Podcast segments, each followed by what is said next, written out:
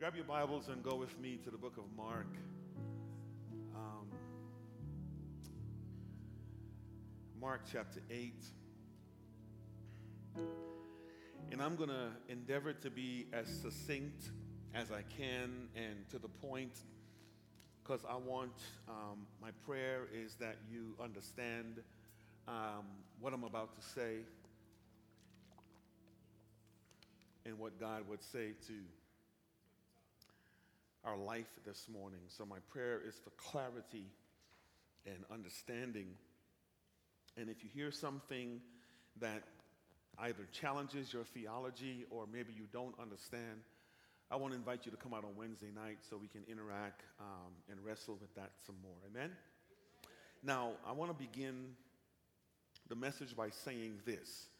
Uh, for the past two weeks, we've been dealing with two uh, extremely difficult subject matter. Uh, one was um, what I refer to as a dangerous invitation, where we say to God, Forgive us our debt as we forgive our debtors. And what that meant was, um, God, forgive me the same way I forgive others. And if you're like me, and if you're human, and if you're honest with yourself, we don't do a good job forgiving.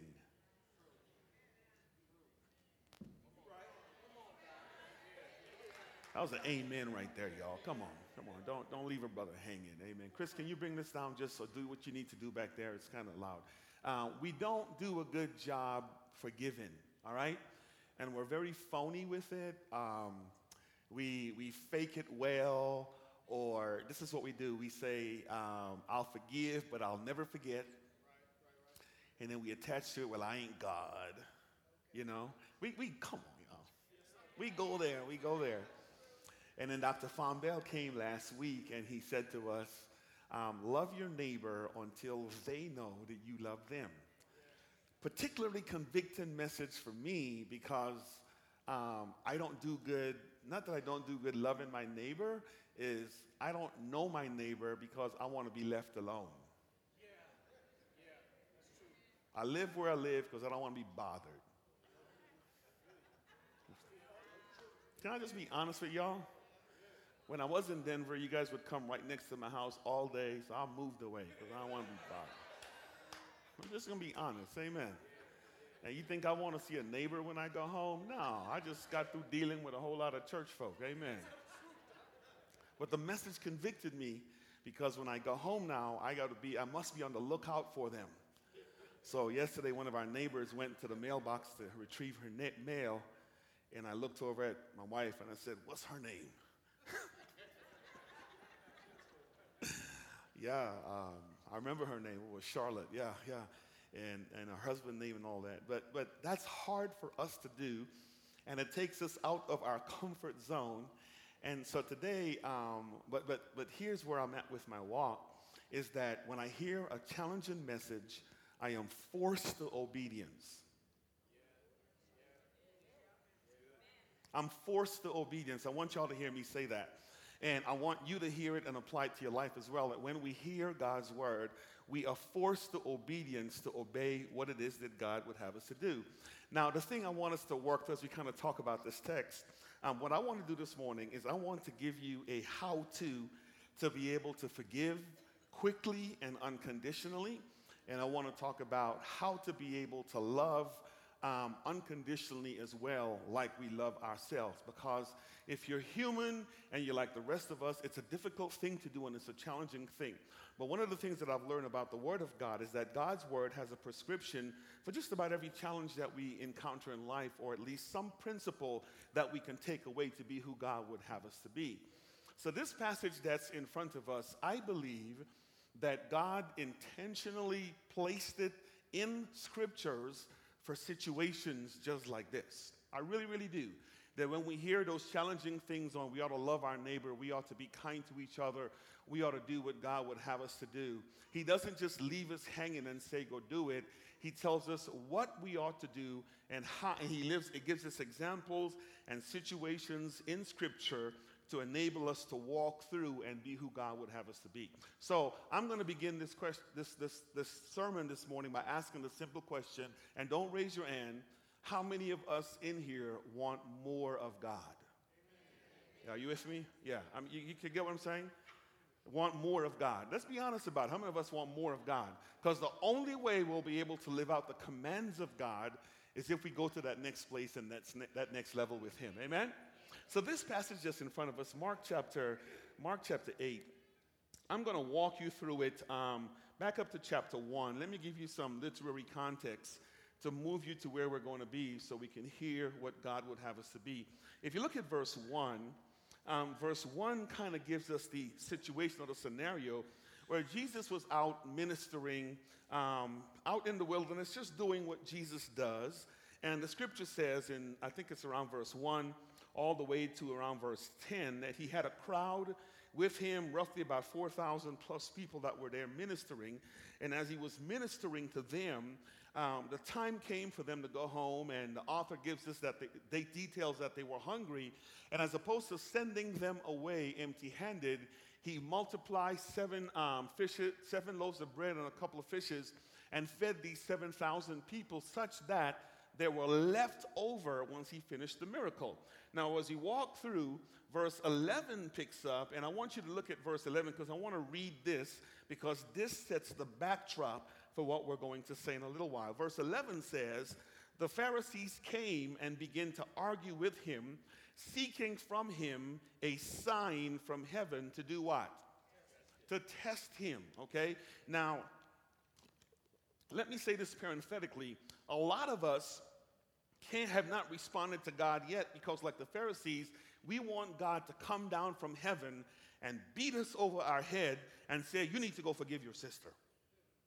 And we won't do it until we feel God shows up. But I want to say to you, He's already here. Are you hearing me this morning? Okay? So they're asking for this sign. And look at verse 12. And he, being Jesus, sighed deeply in his spirit and said, Why does this generation seek for a sign? Truly I say to you, no sign will be given to this generation. And he left them, got in a boat again, and went over to the other side.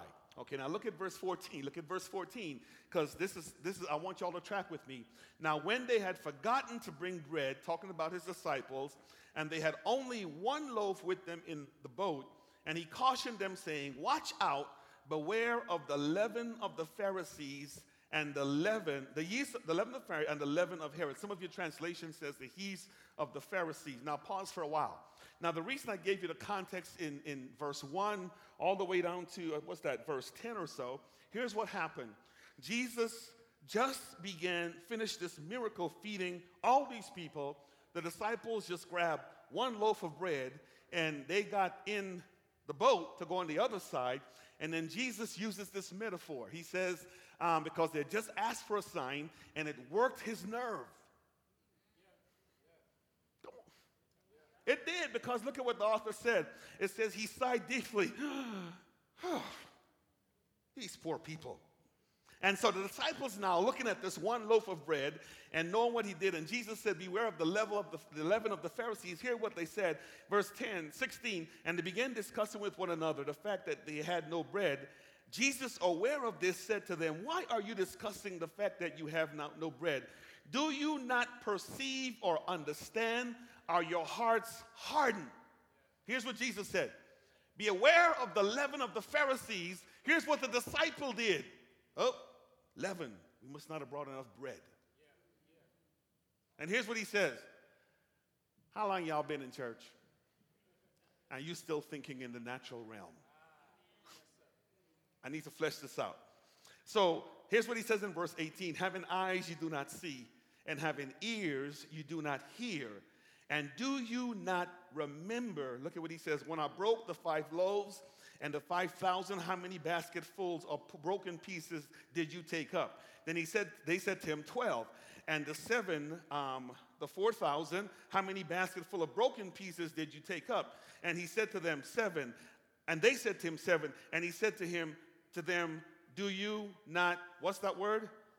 Yet, yeah, no, don't miss the yet. Don't, yeah, I need you to say it. Do you not what?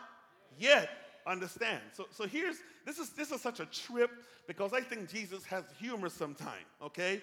He's frustrated because he's trying to tell them, Beware of the leaven of the Pharisees. They look at the bread and they said, Oh man, we didn't bring enough. And here's what Jesus says You tripping. Hold up. Y'all remember the little boy that had the two catfish and the five hot water cornbread? That's what he said. He said, Remember what I did with that? And he says, Didn't you just see what I just did with the 4,000? How many baskets were left over? Don't you think I can do it again with just your one little loaf? You think I'm trying to make an issue about bread? And he said, Y'all just don't get it. That's what he said. You just don't get it. My problem with the church and with a lot of us, and I'll put myself in there sometimes, is that sometimes we just don't get it. Can we be honest with ourselves this morning, guys? And just say, sometimes we just don't get it, right? And he says, You do not understand, okay? Now look at verse 22 all the way down to 26. Now I need you to understand with me, Jesus just finished saying, You all do not get it. You don't understand because you're thinking it's about bread, okay? So, in other words, there's a place, disciples, where you need to go that you haven't gotten yet. And look at verse 22. And they came to Bethsaida, and some people brought to him a blind man and begged him to do what? Let me read the whole thing and we're going to flesh it out. And he took the blind man by the hand and led him out of the village. And when he had spit on his eyes and laid his hands on him, he asked him, Do you see anything? And he looked up and said, I see people, but they look like trees walking. Verse 25. Then Jesus laid his hand over his eyes again, and his eyes op- and opened his eyes, and his sight was restored, and he saw everything how? 26 says, He sent him home saying, do not even enter the village. Now, I said all that to say this to you. This passage of scripture, this scenario where Jesus encountered this blind man, is not accidental, nor is it incidental. I am one of those guys that believe God, by means of his divine intention, set up this healing scenario as a illustration, a practical demonstration for Jesus to communicate the disciple to the disciples what needs to happen to them for them to get it. They thought it was about bread, and here's what he said to them: You have eyes, but you what? Can't see. You have ears, but you what? Cannot hear.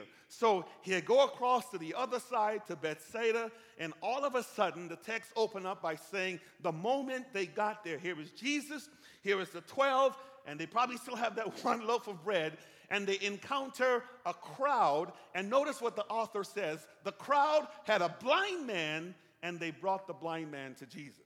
Okay? Come on, say they brought him to Jesus. One more time, they brought him to Jesus. Now, notice this, verse 23. And he took the blind man by the hand and led him out of the village. Now, I'm the guy that's probably going to say with you, because I understand, or I believe I understand, what Jesus is trying to teach his disciples in this lessons. The disciples probably went with Jesus as he took the man outside the village. Okay? Now, here's the first thing I want us to understand with me as we kind of walk through this text. If you really want to experience Jesus in his fullness, first of all, you must be, let me put myself in this. We must be willing to spend time alone with Jesus. Come on, turn to your neighbor and say, neighbor, we must spend time alone with Jesus.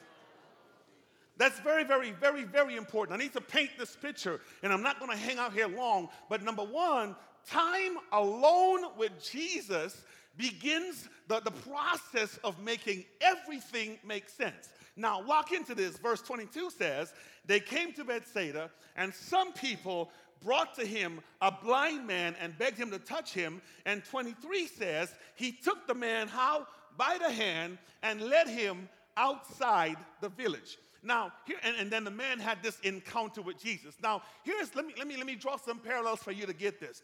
The crowd then could be symbolic of the group of people that are gathered here on a Sunday morning, sometimes on a Wednesday night. Whenever it is we go, to, we come together. The crowd is the group or the congregation of people.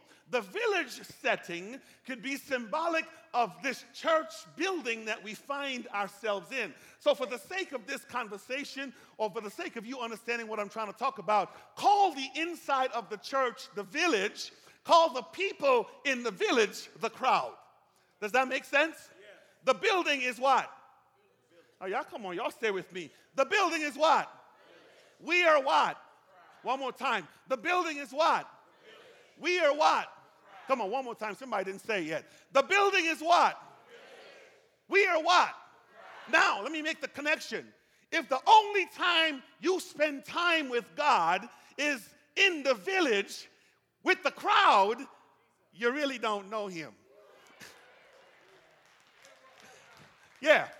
You see, for a lot of us, the extent of our relationship is either on a Wednesday night or a Sunday morning when we come with the crowd in the village, and Jesus had not yet taken you by the hand and led you outside the village away from the crowd so you can spend time with him. And you wonder why we still wrestle with love and we wrestle with forgiveness and we wrestle with releasing is we have not yet spent enough time with him. Here's what we do we leave the crowd and the village and we go do us. And the life we live outside the village is so different. Come on, y'all. And we wonder why we wrestle with what we wrestle with. Process your own stuff, but just hear what I'm saying. To really experience God in the fullness, He must take you by the hand and lead you outside the village, away from the crowd where he speaks to you. Don't nobody feel guilty about this, okay?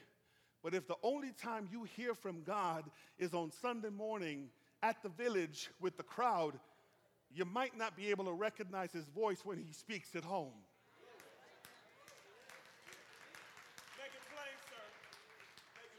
You might not be able to recognize his voice when Bubba and them call you.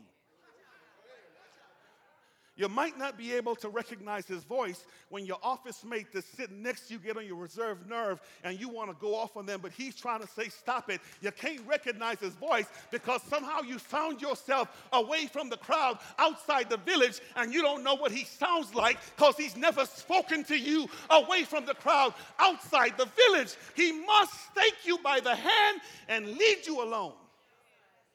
I like the songwriter that says that he walks with me and he talks with me and he tells me I am his own. I, I love my wife, and, and when I met my wife, we were young and we would go to the clubs, and, and the party didn't begin until we got there.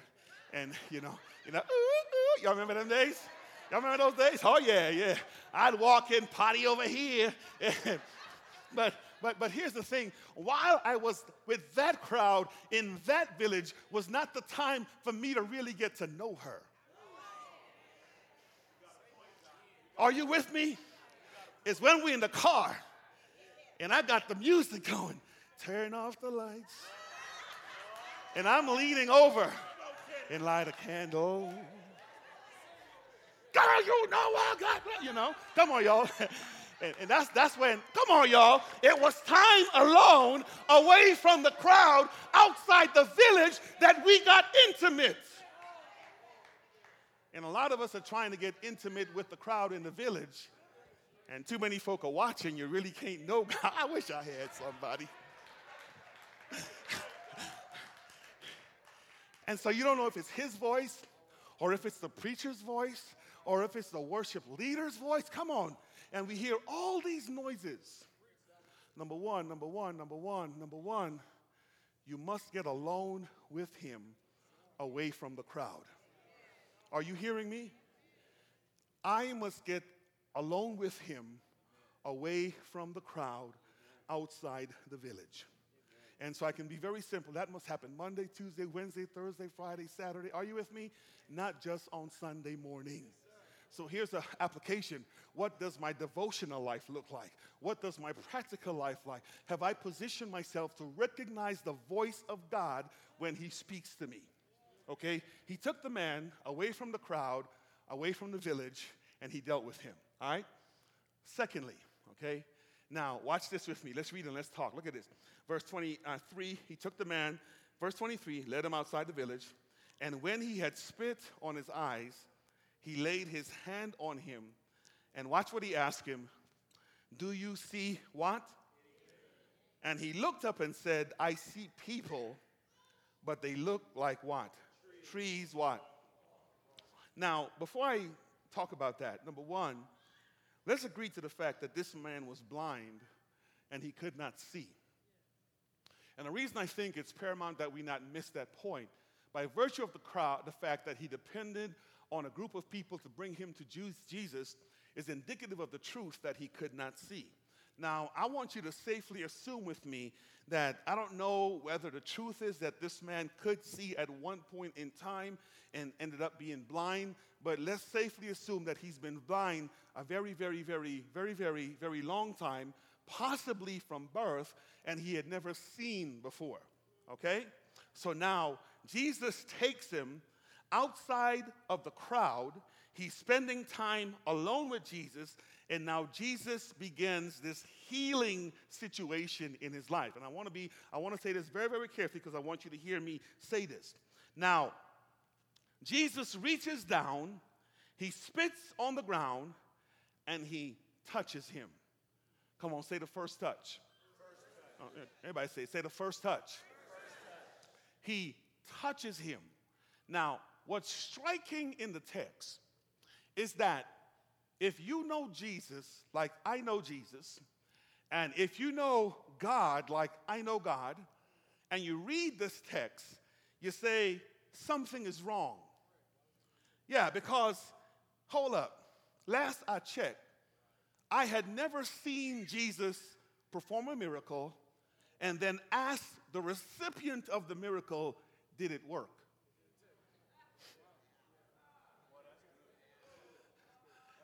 Maybe he did that with you, but when he raised Lazarus from the dead, he didn't say, Lazarus, you fitting to get up? He just said, Get up. And he went on about his business because he realized that his word could not return to him void unless it accomplished that which he sent it out to do. Come on, y'all. When he raised the woman of Nain's son, he did not ask the dead boy, Did it work? He said, Get up and yeah, come on now, come on, come on. When, when he healed the woman with the issue of blood, matter of fact, he didn't even have to say anything. All she had to do was touch the hem of his garment. Oh, come on, and she received healing. Every single miracle that God and his son Christ performed from Genesis up until Mark chapter 8, it was immediate and it was once and it worked the first time.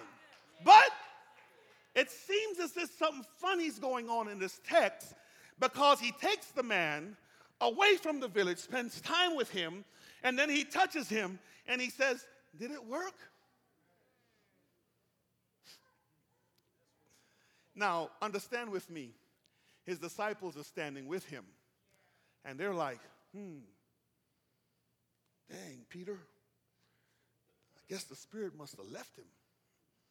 Dang, Jude, did you see that? Dude didn't see. Andrew, man, I guess you must have really ticked him off, man. The power left him. And then remember with me how I set this up. You have eyes, but you can't see. You have ears, but you can't hear. And so he encounters this man, and he spits, and he touches him, and he asked the man, Do you see? Listen to the man's response I can see, but only partially. I see men, but they look like Yeah. So here's what I want you to hear say the first touch. The first touch.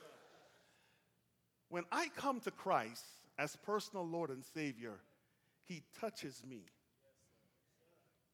Here's what the touch does it adopts me into the family of God, and in the true sense of the word, I have the Spirit living within me. I am regenerated. I am being sanctified. I am on my way to sanctification. But hear me say this, but I ain't done yet.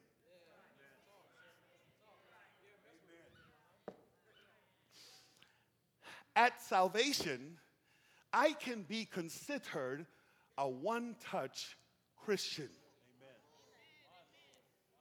So if I walk away from the presence of God, let's say I came to the altar and I legitimately gave my life to Christ, He touched me, but I walk away and I am not discipled, I'm gonna walk the remainder of my Christian life seeing people as trees with a faulty perception of what reality is. Now, hear me, hear me out. Hey, hey, dude, you're blind.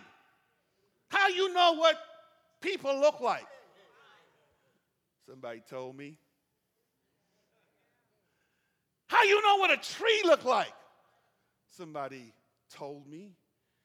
You mean to tell me you did not experience it for yourself?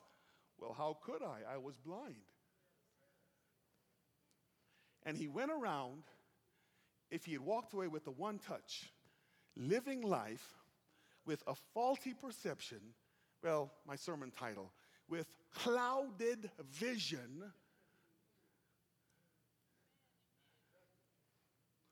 The reason I can't love you right, Derek, is because I have a faulty perception of who you really are. And you look like a tree. You smell like a tree. You walk like a tree. You talk like a tree. You is a tree. and because you hit me as a tree, I can't forgive you because a tree gonna hit again.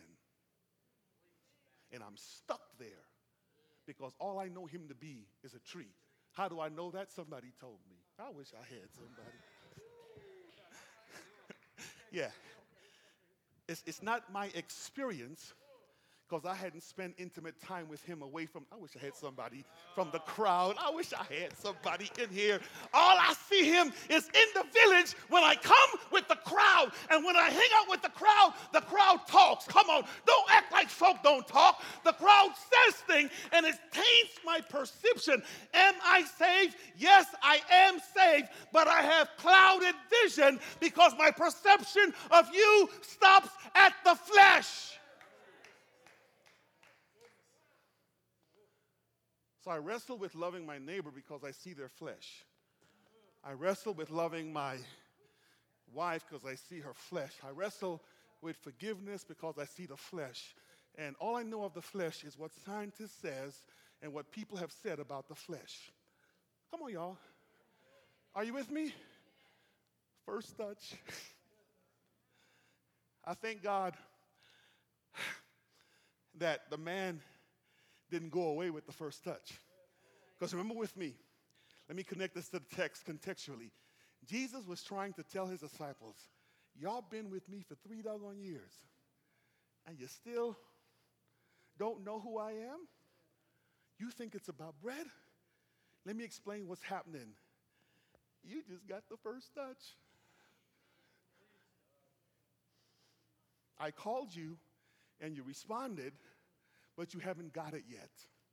And so it's difficult for you to execute what I'm challenging you to execute. Come on, is this making sense, guys? And we hang on to it and we lock into it because we never grow to the place to seeing people or to seeing things, or let me just stick with God, to seeing God for who He really is and what He can do because all we know of him is what we heard in the crowd in the village.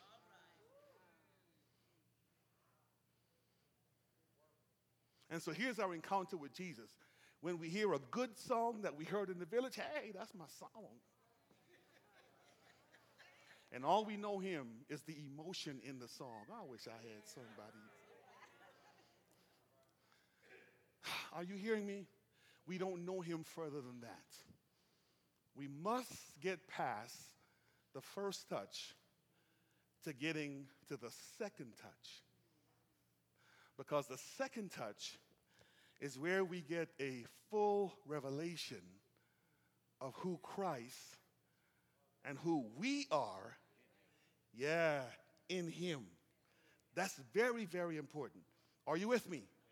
Get past the first touch to get to the second touch so we can get a full revelation of who we are in Him.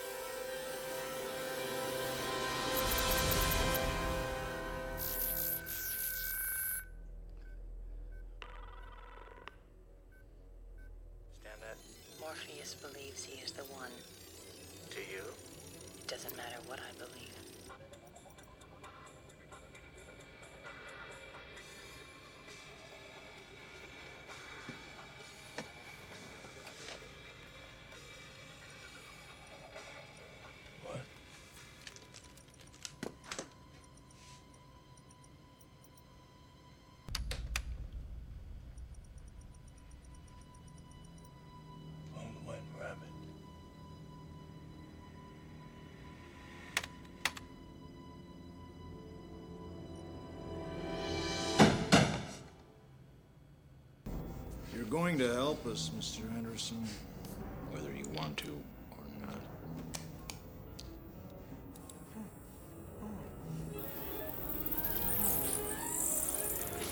After this, there is no turning back. You take the blue pill, the story ends. You wake up in your bed and believe whatever you want to believe. You take the red pill, you stay in Wonderland, and I show you how deep the rabbit hole goes.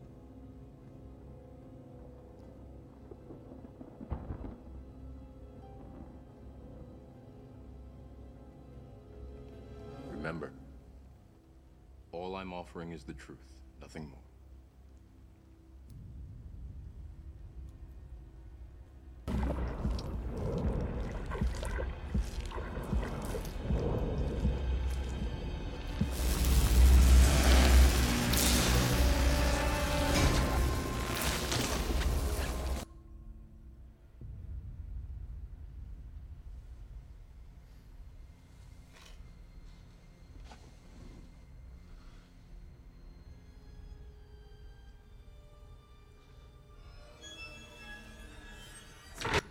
This will feel a little weird. This is the construct. Hmm.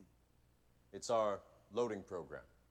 We can load anything from clothing to equipment, weapons, training simulations, anything we need. Is it really so hard to believe? Your clothes are different, the plugs in your arms and head are gone. Your hair has changed. Your appearance now is what we call residual self image. It is the mental projection of your digital self. I'm going to learn jujitsu.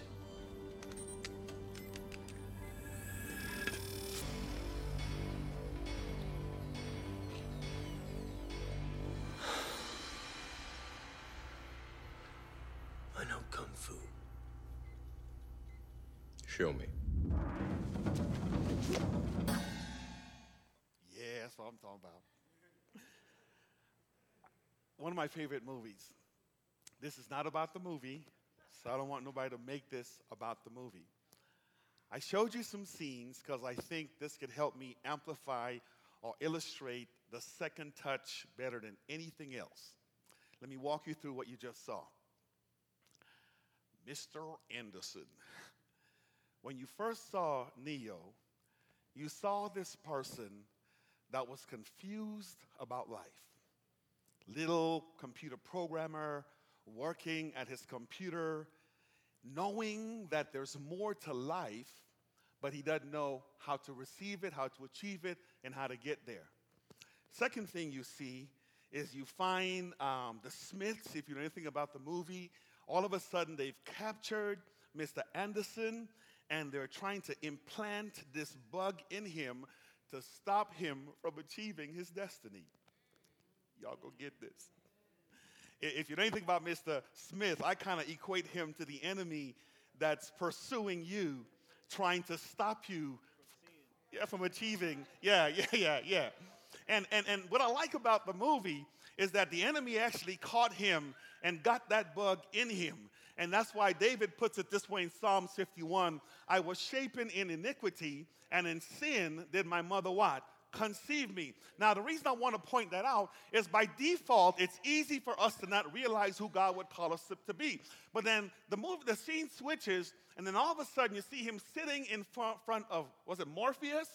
And Morpheus is offering a chance for him to continue to live life in the normal with the blue pill or to take the red pill and experience something else. He takes the red pill. And I hope you didn't miss this. Then he's born. Uh, yeah. Yeah, he's born again, right? And then lock into this. He's born, and in his new birth, you see Neo now laying on the ship called the Nebuchadnezzar with a hole in his head. Y'all tracking with me? And then here's the thing. Now, he was born again, and he's laying in the Nebuchadnezzar with the hole in his head. First touch. Oh, I wish. Had powers, had capability, had skills that was given to him because he's no longer subject to the Smiths anymore, but he must tap into this newfound power that he just received. He can lay there all day long with the hole in his head and not do anything. It's still just one touch. And let me say this before I go to the next scene. A lot of us have given our life to Christ, and all we're doing is living life with the one touch. Okay? And, and let me, let me, don't go nowhere with this, but let me equate the matrix to the kingdom of God. We have full access to the matrix. We have full access to the kingdom. We have, come on, come on, come on, come on, come on. And all of a sudden, here we are laying there, not taking access to it. Then Morpheus says to him, I'm about to plug you in. Oh, y'all gonna get this. And, and when I plug you in, it's going to feel weird because you're going to have access to stuff you didn't know you had access to. He gets plugged in. Then all of a sudden, you see him in the scene with a white background. And here's what Morpheus says to him Your hands look new. Your hair look new. Your body is new. And he referred to it, this is the loading program. And I like this. We can load anything we, yeah. Philippians, I can do, yeah, yeah, yeah. But, but, but, it doesn't happen if you doesn't get plugged. Yeah. You got, you must, you must get plugged in. And I showed, I want to show the last illustration. So he's sitting in there, and his goal now is to defeat the Smiths to save Zion, right? So let me test this out. I want to learn karate. He's plugged in, and they loaded the karate program. And here's Neo.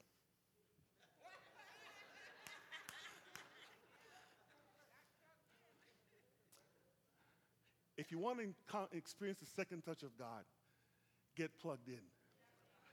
I want y'all to hear me say that. Get plugged in because it's only when you're plugged in can God load the appropriate program to help you fight. I wish I had somebody in here. Here's the deal I can't stand so on and so forth. I can't forgive them. You need a forgiveness program loaded. And in the flesh, we're trying to attract this thing so you look clouded. And until I'm plugged in, the cloud does not go away. And I can't see you for who you are because lock into this. Unplugged, everything looked fleshly to Neo. Plugged in, he saw everything in a different realm. I wish I had somebody in here. When I looked at you, when I look at you, if I am walking with God, and I have a second touch experience with God, I should never see you in your unplugged state. Y'all didn't get that. Jesus could look at the worst sinner and say to them, I love you, because he never sees him in his unplugged. He could look at the worst drug addict and still love them because he never sees him in his unplugged. I wish I had somebody in here. So here's how Romans says it walk in the spirit, and you won't fulfill what? The desires, what? Of the. Yeah, yeah, yeah, yeah, yeah. So, in other words, stay plugged in because when you're plugged in, if somebody wrongs you, you can release. You can love your neighbor. Come on. You can be who God would have them to be because that program has been loaded because you've been plugged in. So, lock into this. If I am struggling with the two commands we gave the past couple of weeks ago, I might want to check if I'm. Here's how Jesus says I am the vine, you are the branch. Remain in me, and I in you, as the branch cannot produce fruit. How? By it. So if, if you can't do it, maybe you're unplugged.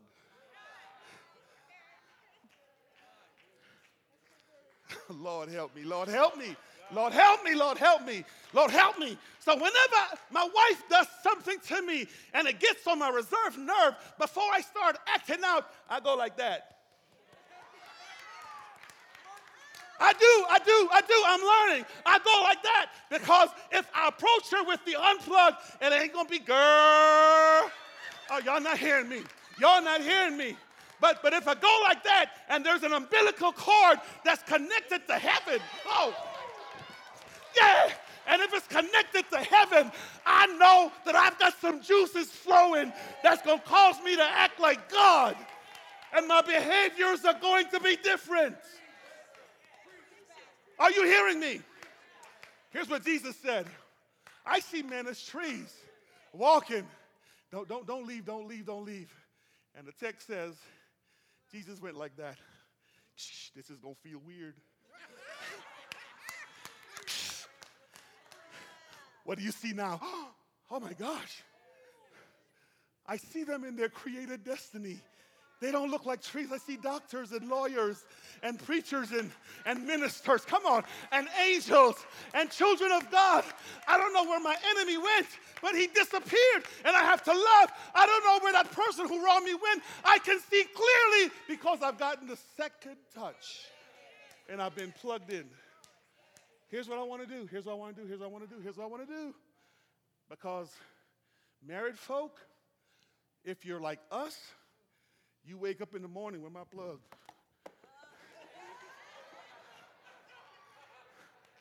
Don't act like you don't have to do it. Don't come on, y'all, because you get up out your bed and go about your business and left your extension cord. Some of us go to work without being plugged. Come on now. Come on, come on, come on. Some of us live life without being plugged in and wonder what the problems are. Get plugged in, get that second touch, get that second touch.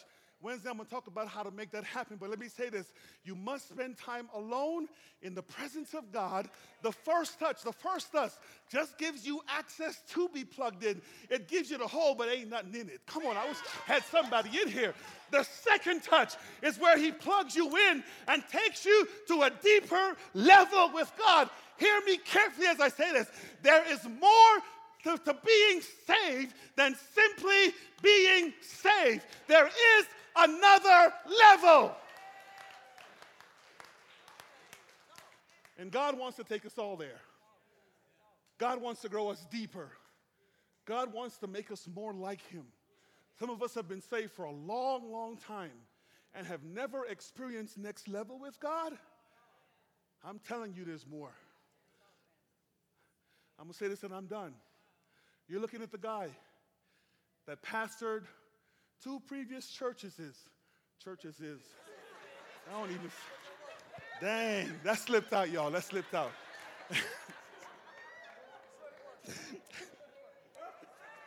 churches, churches. Lord, I better get plugged in. Yeah. I pastored two churches in an unplugged state. How is that possible?